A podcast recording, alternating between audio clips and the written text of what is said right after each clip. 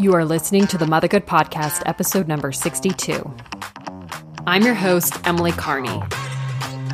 We at Mother Good believe that there's no way to be a perfect mom, but many ways to be a good one. Our content is judgment-free within the context of evidence-based research.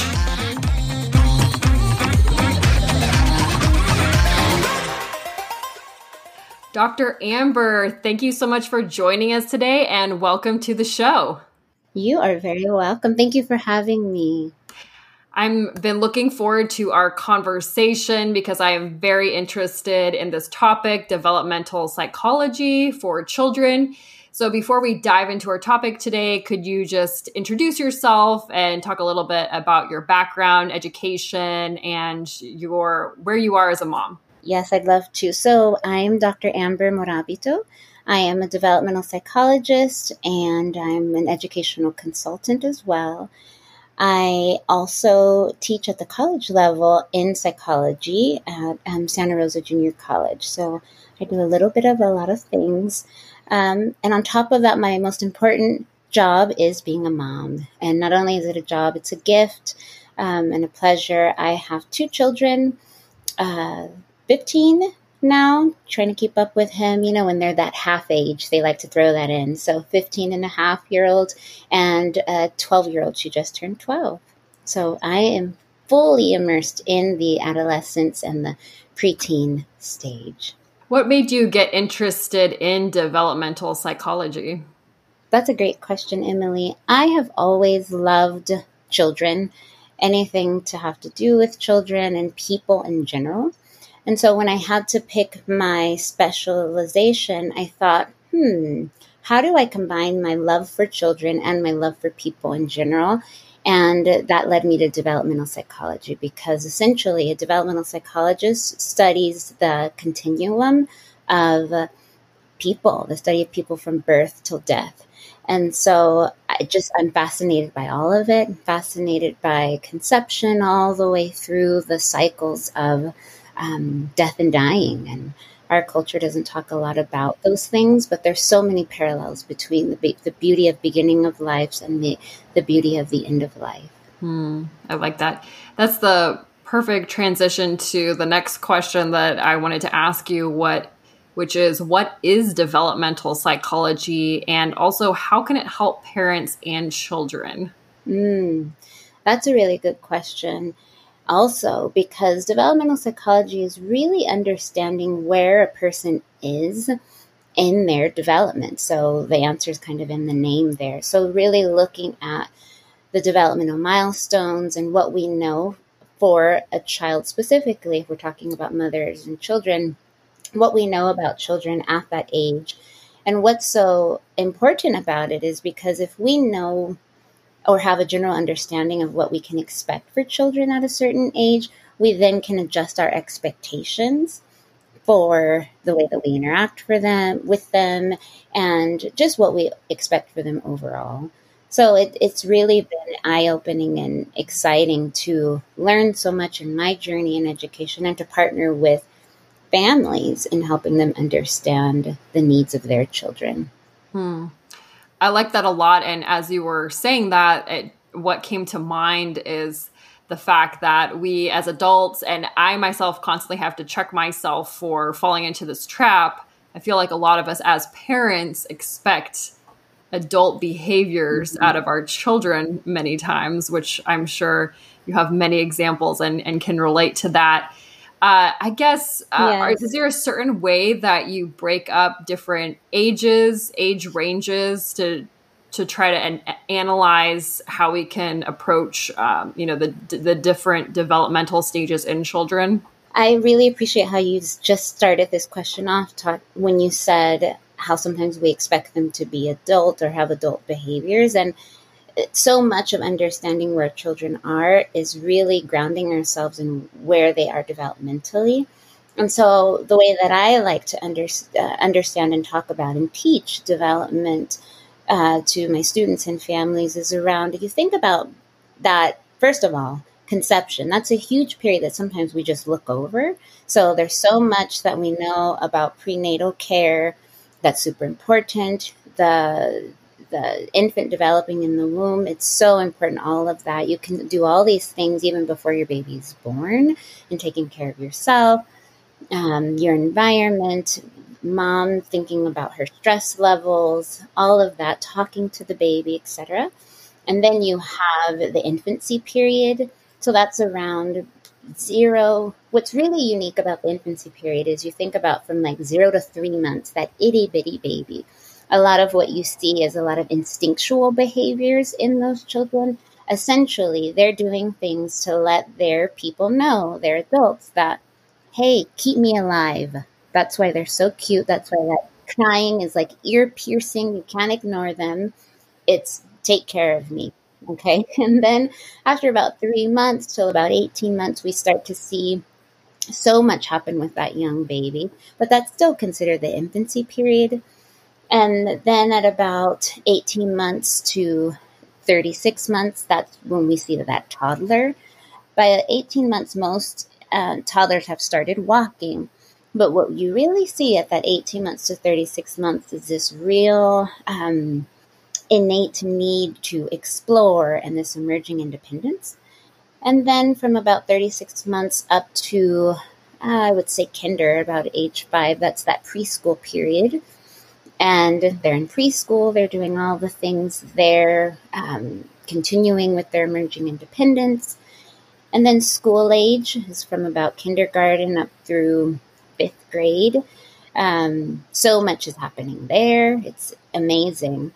Um, I'm having a little pause because my daughter asked me this week, she turned twelve, Mama, what's your favorite age range of kids with me and her brother? And it was such a good question. We were driving, Aww. And I love being in the car with them because they're just trapped, right? It's you and them, and so many great conversations. And it was so hard to, it, so many. And it was yeah. hard to pick I know, right? because all of it really is full of so much, and it's all about preference. Um, so I gave her a non-answer, which is I've loved it all. Um, every age brings its own challenges and joy. So yeah. from kindergarten to fifth uh, till about age ten, they're in um, fifth grade. And then you have the middle school years. So from about ten till about thirteen, that's that preteen period um, where we see lots going on with hormonal changes and a lot, again, around identity. I write a blog, and I recently wrote one about comparing toddlers and teenagers. There's so many parallels there. Um, and then they go yeah. into high school, and they're still teenagers up until they're about eighteen, but the challenges are, some are the same, some change. Um, and then they're moving into that emerging adulthood um, at around age eighteen till about, it depends on who you ask. twenty-three, twenty-five. Brain research tells us it's twenty-five until the brain is fully integrated. Interesting. So that's how I would break things up. It's so interesting that you mentioned your blog post on the comparisons between toddlers and teenagers, because I recently had that revelation. Um, you, you know, just as what I was reading up on how toddlers is just a de- developmental stage that they're going through. They're just trying to inter- uh assert their in- independence, those sorts of things. And it just sounded a lot to me like teenagers, you know? And so I'm hoping that when my kids get to the, mm-hmm. the teenage stage, that if I can maintain that mindset, I mean, this is obviously very idealistic, that I'm hoping that that'll make it a little bit easier, even though I still know it'll be really hard. But it's interesting that, that you made that connection. Yeah. I'm hopeful for you, Emily, because if you're already thinking about it, that's half the battle. Because I tell you, us moms need whatever we can get to help kind of bolster us up, because it, it is so challenging. And, you know, the other thing about the comparison between toddler and teenager, sometimes they get a bad rap. You know, I'm often reframing mm-hmm. for folks around the terrible twos, you know, and I, I say, well, it can be, and it can be terrific. They can be the terrific twos. And um, I feel that teenagers mm-hmm. sometimes also get a bad rap. And understanding yes. what their innate need is at each developmental stage helps us have more compassion, mm-hmm. maybe patience and understanding. I like that a lot. And it, it, I guess one thing that's helped me too is just to realize in adults that we have different things that we go through. one example that I can think of is, you know, when I'm pregnant and postpartum, I know I'm not the easiest person to, to be around in every single stage of pregnancy and postpartum. And then I was just thinking that, well, I mean, if, you know, if I'm having a hard time with all these hormones and postpartum period, all this stuff, like, I can't even imagine what a toddler must be going through with, you know, rapid physical growth, mental mm-hmm. growth, uh, emotional growth, those sorts of things. And then I, I, I guess I just thought that it's a lot to expect from a little child that has only been on this earth two to three years to expect them to behave better than, than I do when I'm at my lowest points postpartum and pregnancy. Uh, I really like how you've uh, talked about reframing uh, the terrible twos. I know that most of our listeners have at least one toddler. Uh, so I would like to ta- talk a little bit more about this specific area. How can we reframe our mindset? Mm-hmm. Or do you have any practical tools for how we can reframe not only our mindset, but also our actions when, when we're interacting with, with our toddlers, so that we can, uh, it can be a little bit more enjoyable and we can make them terrific. Yes. Oh, I, I like that. Yes, I can share definitely. It starts with us, right? So the first step, I would say, is really just educating ourselves as much as we can. You know, moms, we're busy. We have a lot going on. I'm not suggesting people go back to school, but educate ourselves around what is the developmental need? What is this child trying to tell me? And mm-hmm. we we know that behavior, we know in the field, the research tells us that behavior, all behavior is communication.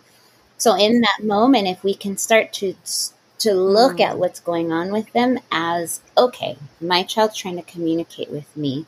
That's one step. Um, and then depending on how old the child is. So if the child doesn't have language, we might see things like more aggression, more biting, or things like that, where they're really trying to get their message across. So we can say to ourselves, mm. they're really trying to communicate something to me. They have very strong feelings. How can I figure this out? And so approaching our interactions with our children as an investigator, mm-hmm. um, really trying to decode what's being said, said is another way. And keeping in mind that the job of a toddler, their innate needs, so that means what their their bodies are wired to do. They're hardwired to do a couple of things. One is be in deep relationship with people. So the, the people that are going to get these challenging behaviors mm. the most are the, their primary caregivers, which tends to be mom and or anyone else that's caring for the child more ex- most exclusively, right? So they're saving it for us. Mm. So yay us, we've, we're doing a good job. They've attached Wonderful. Security. We're doing a great life. Yes. So that's their job. They they need to be in deep relationships with us. Next, they are asserting their independence. So that means that the What we know is that they, from the time they were born to about age three, they are growing and learning so rapidly.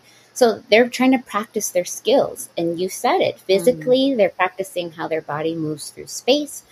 Cognitively, they're practicing all the things they learned. Like, oh, if I, she said to not throw the ball, but what if I throw it again? What'll happen? Right. They're testing their, they're testing their limits. Yes. They're testing their language. So that's mm-hmm. why children are... Their favorite words become no and stop and mine, because it's like, oh, in this context, does no still work? So when we understand what their innate need is in that mm. developmental period, it helps us to have more compassion. So those are three things. And then finally, our own self-care, because it is more, it's easier said than done. We can understand it intellectually, mm-hmm. that, yes, this is a child that is dependent on us, the adults, to to really function in this world, and they need to practice all these skills. But if we aren't taking care of ourselves, we're not sleeping enough, that's a huge one. I have to learn over the years mm-hmm. that sleep is huge for me. We're not eating enough, we're not staying hydrated, et cetera, managing our stress.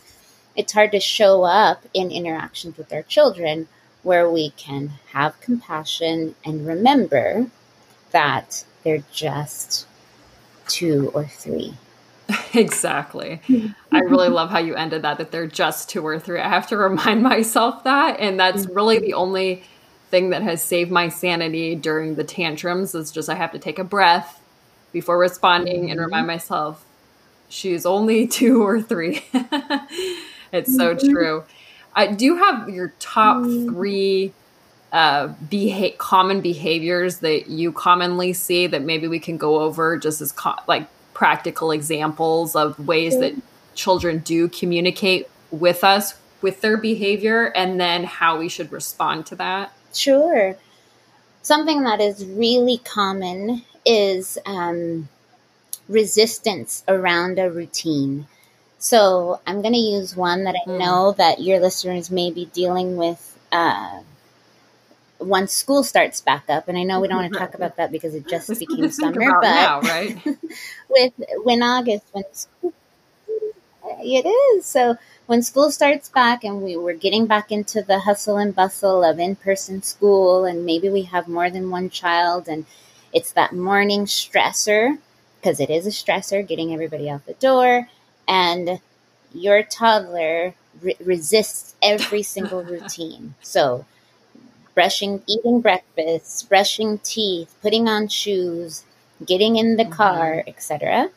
Um, very, very common. And so the resistance is rooted in mm-hmm. the need to control. So remember, we talked about their innate need of a toddler is independence. So when you're independent, you're controlling your actions. Mm. You're controlling what you get to do. And so remembering that the resistance is is innately there. It's rooted. That's their job, to practice resisting and showing you they can do it. Um, building in buffers for the routine. So some buffers are transitional cues and warnings for your child. So not warnings in a negative connotation way, and warnings like more in a heads up way. So it would be something like, Emily, we're go- going to have breakfast in two minutes. We're going to put your cars away mm-hmm. in two minutes so we can come sit down and have breakfast. Mm-hmm. Depending on your child's temperament, right? They may be really responsive to, okay, two minutes have passed, let's do it. And they can go. If it's a morning, they haven't slept well, they don't have that temperament, you may try things like very tangible items. Like I, I recommend mm. often a little egg timer, and not our phones, right? Because our phones, it's an arbitrary timer that just rings, or, you know, setting a an egg timer. Mm. The child can't see it. So they're unexpected when it goes off. So a little mm. egg timer where they can see it, right? And so remembering that children learn holistically, so they need to see it. And so you can flip it over and say, Emily, when the sand, and it's a very concrete example, when the sand empties out and it's all done and it's in the bottom, mm-hmm. it's going to be time for breakfast. If the sand empties out, you're there close by monitoring it. Okay, Emily, it's time. If there's resistance at that point, you can say, because children want to feel like they right. have control, especially toddlers, would you like to walk over to the breakfast table, or would you like me to mm. hold your hand? Would you like to walk, or would you like to hop? Would you like to hop, or would I you like want that. Me to hold you? So give them options. And depending on right. your child, right? And so it's building in the time to do mm-hmm. these things, because that's the other piece, right? If it's one of those mornings where there's no time for this negotiation, which right. is constant, um, you will hit... you may hit more mm-hmm. resistance. Um, and with time, if there is no time, just be prepared to say, okay, well, this is how we're going to roll. She doesn't want to put on her pajamas or her clothes. Is it okay to go to daycare in pajamas? And make that call, deciding what's right. important. I like that a lot. It's a tricky one for sure. I like that a lot. So resistance around routine. Is there another common example that, that you frequently see with kids and how that they behave? Potty training. So toilet learning is one that's huge. It's a very hot topic for people. And I think it's important to remember with potty learning is mm-hmm. to take the cues from the child. If you're letting the child lead this process, again, the resistance is lower and the child feels more in control. So the way that I have consulted with lots of parents and worked with teachers around this is looking to see when a child physically is showing signs of readiness. So they're able to have dry diapers for extended periods of time. They're telling you when they have to use the restroom or after they've used it in their diaper. So there's some awareness around their bladder and their um, just their body their, and how it functions. And then from there, getting some real buy-in with the child, like using the potty. And again, a lot of it is dependent on consistency from the parent and follow through. Um And when there's a lot of resistance with the potty, that can be an indicator of huge setbacks.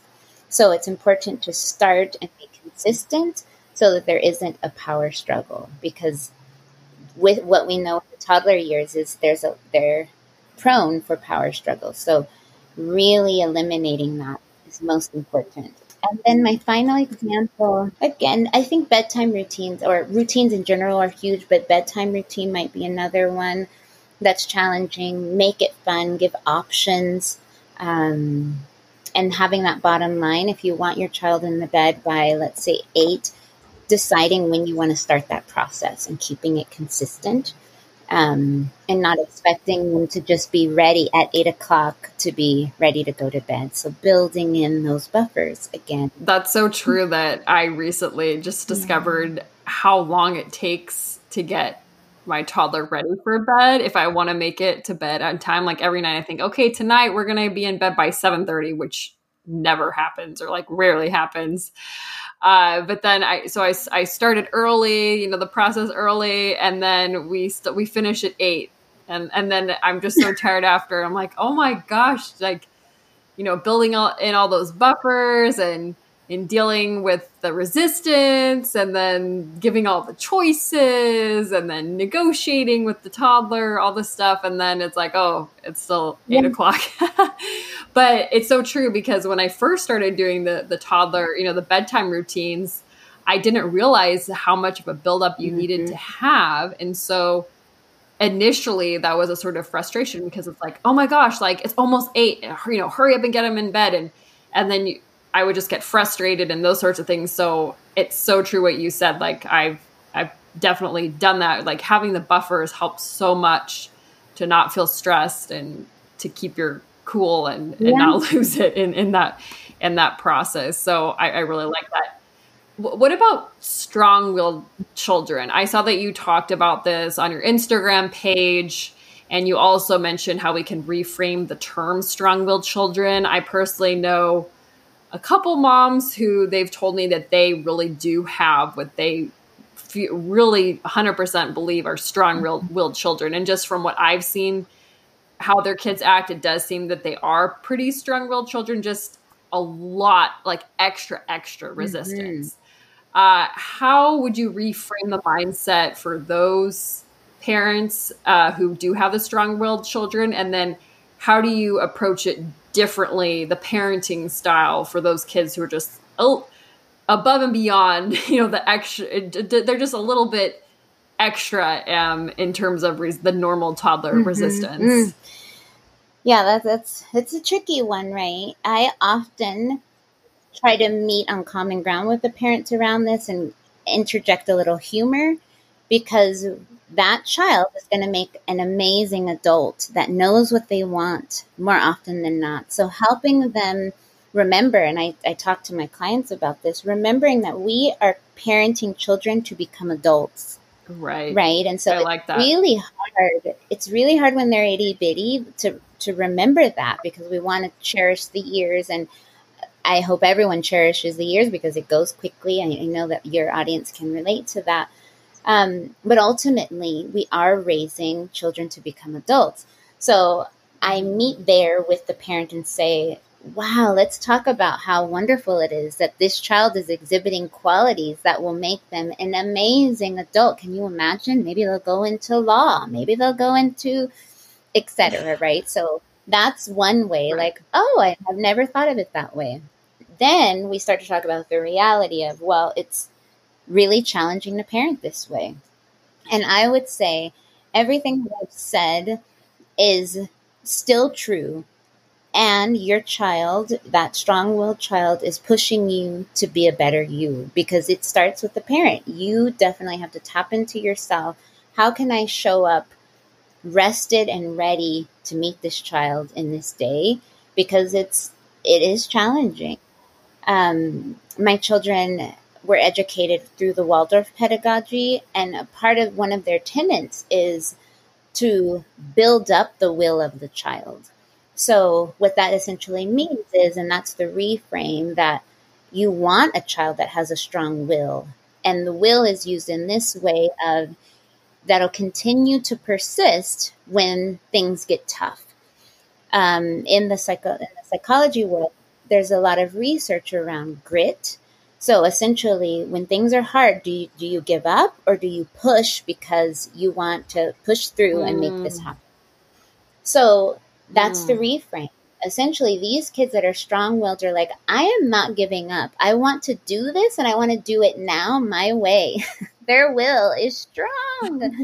So we can congratulate so them. True. And we we can take some breaths so that we can show up in a way that helps them navigate our expectations, the situation, mm. um, have lots of grace and patience with ourselves, because the challenging part is when I see children that are extremely strong-willed, there tends to be um, an imbalance between their chronological age and some of their developmental areas.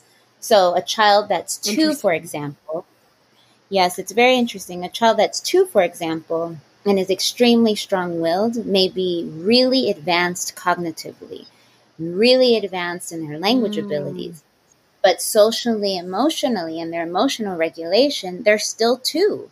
So this is a child that you see right. that can hold full sentences, they can name, they can, they're memorizing books, they can hold, you know, hold conversations. But when they're tired, um, they, their emotional regulation is exactly where it's supposed to be for their age. So that's what I mean with an imbalance. Right. Um, that's so interesting. And many parents, yeah, and many parents have not studied child development, so right. they don't know that. Right. I, did, I yeah, I didn't know that either. And so it helps explain, oh, this is why. Like my child is is advanced in their understanding of X, Y, and Z, but they are their age. Mm. And so helping us adults reconcile what it is that this child needs. Oftentimes we see it with mm-hmm. children whose language may be at its chronological age, but maybe cognitively they're advanced, or physically. Mm-hmm. That happened with my son. He was walking at nine months. And people would say to mm, me, wow. oh, well, aren't you so happy? And I thought, no, he's nine months. He doesn't understand if I walk over here, I can get hurt. Or, you know, so physically. That is so was, true. And, you know. He doesn't understand the consequences no, of his actions. No. Yeah, cause and effect, those sorts of things. No, yeah. And so... You know, we had our our mid our moments, our hard moments, because he'd want to go up the, the playground mm. slide eight feet, feet tall and do all these things by twelve months because he had mastered walking. So um, mm. that's what I would say is be be kind to ourselves as moms, and, and try to um, really reframe what our children may be experiencing and trying to communicate. Going based off of that mindset of reframing that, recently my husband and I have noticed that our daughter is actually a pretty good negotiator when you take a step back and look at it, because initially, you know, it was kind of annoying that whenever I would mm-hmm. say, don't do this or that, she would negotiate. And then we both realized like, oh my gosh, like she's, she's actually really good at this. And And I don't know if it's because I'm rubbing off on her because I'm a lawyer. So, and then I'm thinking, oh no, maybe that, you know, I'm sure that's how I, I mean, I know that that's how I am, but it's like rubbing off on her. But one example is, was last night, I just thought I would share a funny story is mm-hmm. that I, I just told her, I said, hey, you need to get a quick bath because, you know, we we're running out, you know, running uh, against the clock. It was bedtime was coming up pretty soon. And then she said, I want a bubble bath. And then I was like, no, not tonight. You're getting a quick bath. And then she stops and then she says, okay, fine, a quick bubble bath. I'm like, what the heck? Like, she just reframed the whole thing. She's negotiating, and then she's almost like a, oh, I, I mean, I don't want to say not car salesman, but like basically like a lawyer. I'm like, wait a minute, how old are you? You're only three. And then you just somehow just decided that you can get a quick bubble bath. Anyway, I just thought that that story is so illustrative that then we're just like chuckling about it instead of getting annoyed, like, Uh, you know, yes. if, if we weren't realizing how brilliant that was, we would probably just get super annoyed and be like, oh my gosh, no, Kate, like, you go to bed now.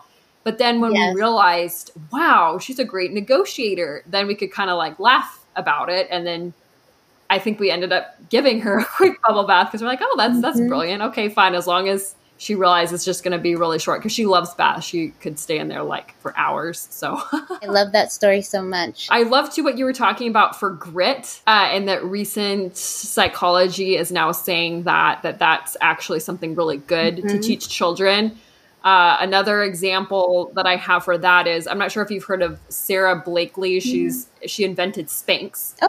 And uh, I follow her on Instagram, and she said that her dad would always ask her when she came home from school, what did you fail at today? Interesting. Which is interesting because most parents always say, oh, what what did you do good? And it's all centered around positivity. And when you, and then when kids fail, then it's, it's looked at negatively. And then there's this whole thing. And then I feel like it creates an environment. I mean, I'm not a psychologist. This is just me, like, you know, being a couch psychologist. I feel like it almost creates this environment that then you're afraid to do things because you're afraid to fail, right? So anyway, um, I, I'm not sure if, if that's in line with what you're talking about, grit. Uh, I don't know. Do you have any recommendations for how we can learn more about grit in children and teaching that to them? Any books or resources? That's I I don't I'm not familiar with her, and I love that her father did that. It, it's so wonderful, creating a culture of it's okay to fail, and our failures help propel propel us, right? It's similar to growth mindset. Growth mindset. Yes. I would say that I would start mm, there with mm-hmm. growth mindset. That's been a huge um, push in the K five world, and maybe K twelve. I feel like um, in high school in California, it's been talked about a lot. So this idea that our, similar to your story, our um, tough moments and our failures help create space for learning, and that learning then builds upon itself mm. to help us succeed. And so making mis- making mistakes mm, is I like welcomed. That. And when you make mistakes, it's going back and being inquisitive and asking, oh, why did that happen? Um, and the research around grit, I would just say um, starting there, defining grit for yourself. And it's it's when we think about how we can teach it to children, it's really about, and we can all probably think about this in our lives or the lives of others.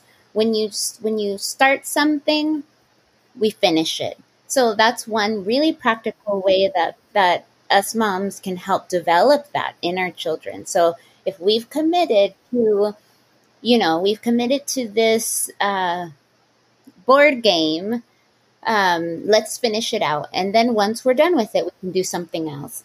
If we have committed to this dance class, and this is as they get older, of course, let's keeping it age appropriate, but that helps because it's like, well, we're going to learn something from this. And of course we have to be flexible in ourselves, just like you were with your daughter with a quick bubble bath. I love that.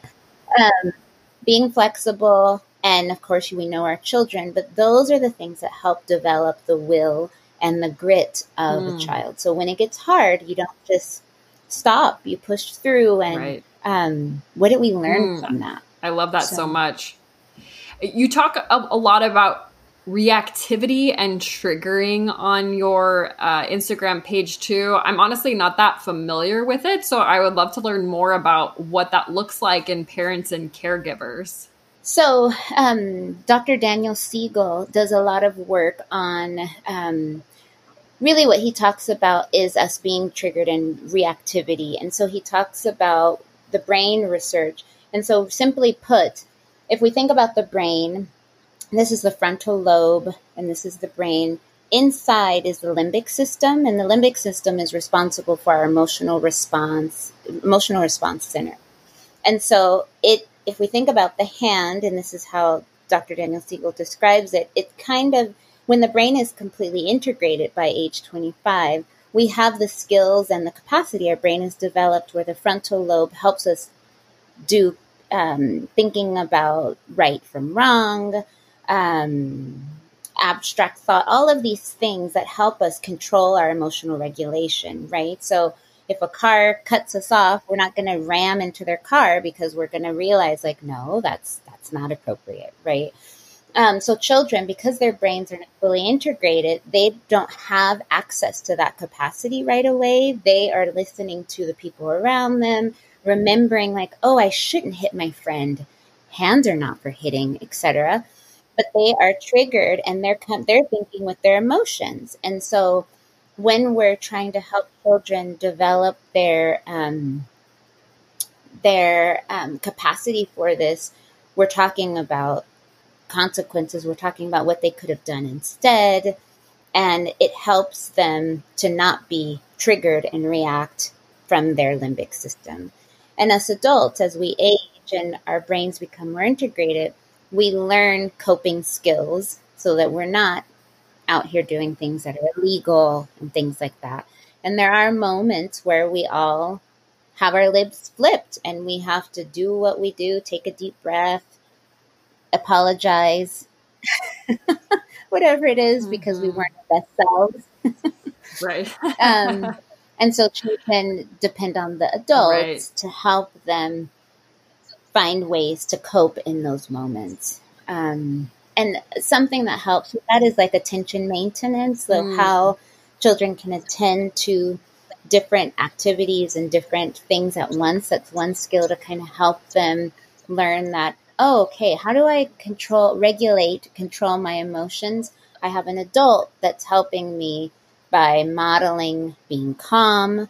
That's why I was saying, you know, us moms showing up in those moments as calm and present as we can helps reflect back to the child calmness mm-hmm. and um, really the skills they need in those moments mm, when they their lid has been flipped. Mm-hmm. So it sounds like in terms of helping toddlers manage the reactivity and the, the triggering, that it sounds like that the the first step that we really need to make sure that we as moms are showing up calm and taking care of ourselves so that we have that capacity to, uh, you know, be that role model for our children. And then secondly, um, are, are there any ways that we can phrase uh, what we tell our toddlers so that they don't react in that way? Is, is there a positive way or an appropriate way to tell a toddler, you know, oh, we don't, I, I know that you said like our hands aren't for hitting, or there's, or, you know, are there some phrases that, that you prefer? Definitely. I think it's super important and you're one hundred percent right, Emily. First, it starts with us because we are co-regulating. So we can't expect toddlers that don't have a fully integrated brain, right, to control their emotions. So we're co-regulating with them. We're modeling calm behavior. And then second, remember we talked about that power struggle, right, with toddlers. So it's most effective when you tell a toddler what they can do instead of mm, what they can't do. I like that. So in those hard moments, in yeah, in those hard moments, they're crying. And we have a hard time in our culture, especially moms out in public, because unfortunately people judge, right, but have a hard time with um strong emotions. But when they're having these strong emotions and their lid is flipped, remembering that this is hard for them, they're, they don't have the capacity, they're, they're really struggling. And then just saying what you see, you're really angry. I hear you. You're crying. I'm here. And, you know, I, if the child is responsive to this, you can put your hand on their chest. Your heart's beating so fast. Just tell them what you're seeing. You're kind of narrating it for them. What that does is it gives them emotional literacy, so then they can put words and understanding to what they're feeling, right? And then the part where you tell them what to do, yeah, the part where you tell them what to do instead comes after they've had their whole tantrum and their emotional um, expression, right? And it's like, oh, you were really upset. You know, next time what you can do when you're upset is you can scream in a pillow, you can, and you give them all the things they can do instead. It's not safe when you, whatever, run out of the, the house or whatever it is, or it's not okay for you to hit me. You may not hit me. And it, when it's a line that you don't want them to cross, it's no no longer a negotiation. It's a very stern, you may not hit me. And it doesn't have to be loud. It's just, I won't let you hit me. I won't let you hurt me or right. yourself, so that they feel nice and safe. Because remember, they're pushing against those boundaries. So help them feel safe by giving them the boundaries, but then you tell them what else they can do. Well, you mm-hmm. can scream into a pillow. You can cry. We can draw. You can throw these bean bags into this bucket, whatever it is. Um, So finding things they can do to express themselves. I like that. I've never heard that term before that you used, emotional literacy. What what exactly is that? Mm-hmm. And I'd love to explore that a little bit more if there's anything more to that. Sure. So literacy, so words, right? And so emotional literacy is helping children understand, connecting their feelings to and with words, to put them into words.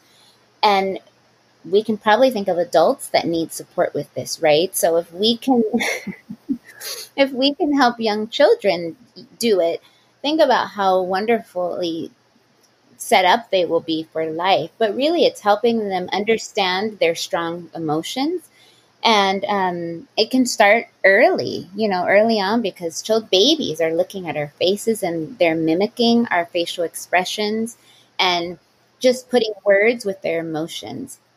And it doesn't mean that we're assigning um, their emotions to them, but we can say, oh, I wonder if, you know, I wonder if you were angry. I wonder if you were sad. And the way that we can expand their emotional literacy is talking about themselves.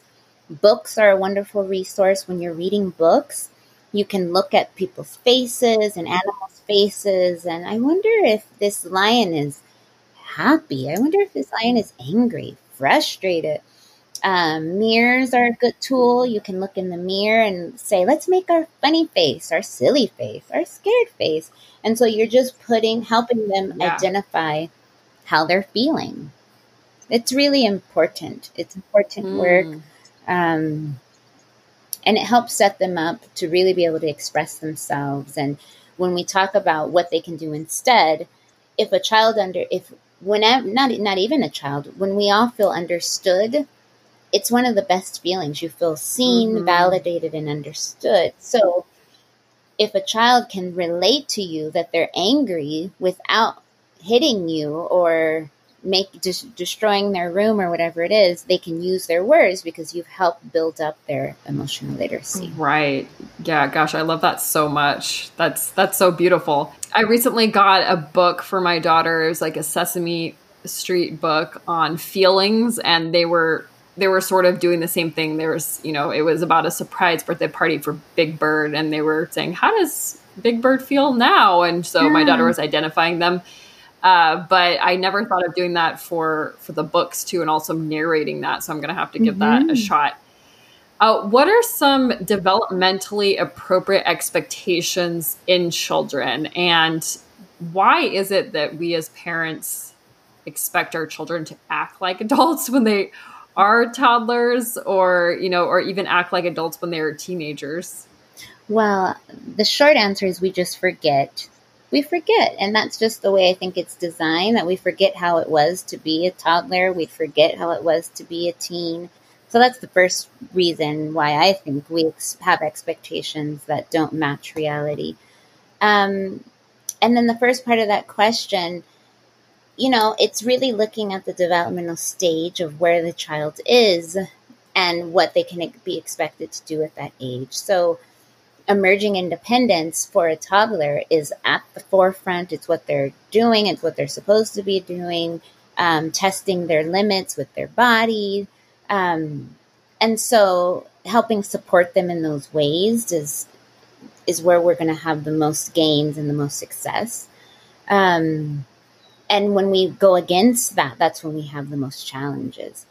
Um, when we think about like four-year-olds and preschoolers, something that's very common is um, I have talked to lots of parents around children starting to have really bad dreams at that time.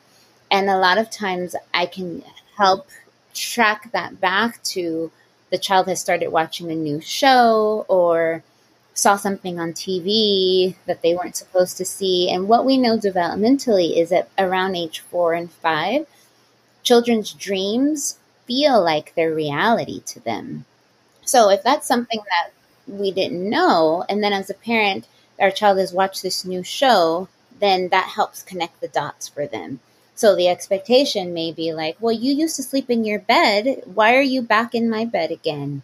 And not connecting the dots to, oh, I didn't know that their dreams at that age appear to them like reality. They just seem so real, and it's a developmental stage.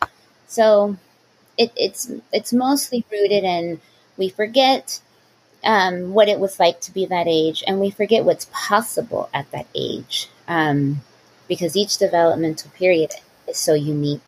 Uh, what are, I know that we do have some moms who um, have kids that are in the the next age range, uh, you know, thirty-six to five years, the, sorry, thirty-six months to five years old, uh, and then the five year to fifth grade. Uh, maybe we can just briefly talk about that. I know that we're running out of time, mm-hmm. but um, I thought we could, you know, touch on that just a little bit. What are some developmentally appropriate expectations for those age ranges? So five year, that's a, it's a real big one there. Um, from age, that school age years, um, early childhood is technically considered, um, from age zero to age eight. Um, so that would be into first and second grade. And then from there, um, that would be third grade to fifth. We know that children are still really asserting their independence, but really getting into mastery around their language and their, um, really their e- exploration and all of that. And the one thing that we know about young girls at that age, um, really confident and feeling strong and um, excited about learning and have a strong sense of self at that point. Um, so that's really exciting. Um, and that's really what's going on at that, that age range there. With that, um, I think I'll just go ahead and ask the question that I ask every single mom that's on our show, which is, when is a time that you've realized that it's okay to not be a perfect mom and okay to be a good one instead? I love this question so much. I think I realized when I was pregnant with my second child, and I had a three and a half year old, and I was about seven months pregnant, in the shower, dead tired. I had often forgot I was pregnant because I was just running after my three and a half year old and was working and was super busy doing all the things. And I just had this meltdown in the shower where I was so tired, and I felt very betrayed by my body that I was actually tired and needing to go to sleep instead of staying up and working. And I just was crying and crying, and I thought, I just need to work. And then I realized my body was telling me what I needed to do, which was rest. I was making a baby and being a mom to a three and a half year old and doing all the things, right? And that was the moment. I got out of the shower and I told my husband, I was so upset, and I told my husband, I just am so tired. And in that moment, I realized I have been helping so many parents and families. I needed to take my own advice and take care of myself, mm. or I could not show up to be the type of mom that I needed to be. Mm. Um, mm. And I'm grateful. I'm grateful that I really had that moment, because being a mother of one is one thing, but being a mother of two under four is another. And um, yes, I needed to, I learned that sleep is so important to me, and other things that help mm. ground me, um, nature, my family, faith, those things really mm-hmm. um, I lean on. But that's when I realized mm. on the bathroom floor. I love that so much. And I can definitely attest that having uh, two under four is very hard, because I have a three and a half year old and a seven month old. I had to think about that a minute. I feel like he's just growing so fast that it's hard to keep keep up with how many months he is. Uh, but it's so true. It's just a, a big adjustment to have to adjust to having two kids. So just when you thought you had it at one, at mm-hmm. one kid. So, well, thank you so much, Doctor Amber, for our conversation today and taking the time to chat with us and educate us. Where can everyone find you online? You are very welcome. You can find me at Think Partner in Education. That's Think Partner in Education on Instagram, Facebook, and think partner in education dot com is where you'll find my blog, and you'll be able to access all of my social media from there. And I do, I would love to extend the invitation to your listeners. I offer a free consultation. So if anyone wants to reach out and have more of a conversation, I'd be happy to do that. Perfect. Well, thank you so much again. I, I really appreciate it. You're welcome. Thank you. Thank you. Stay cool.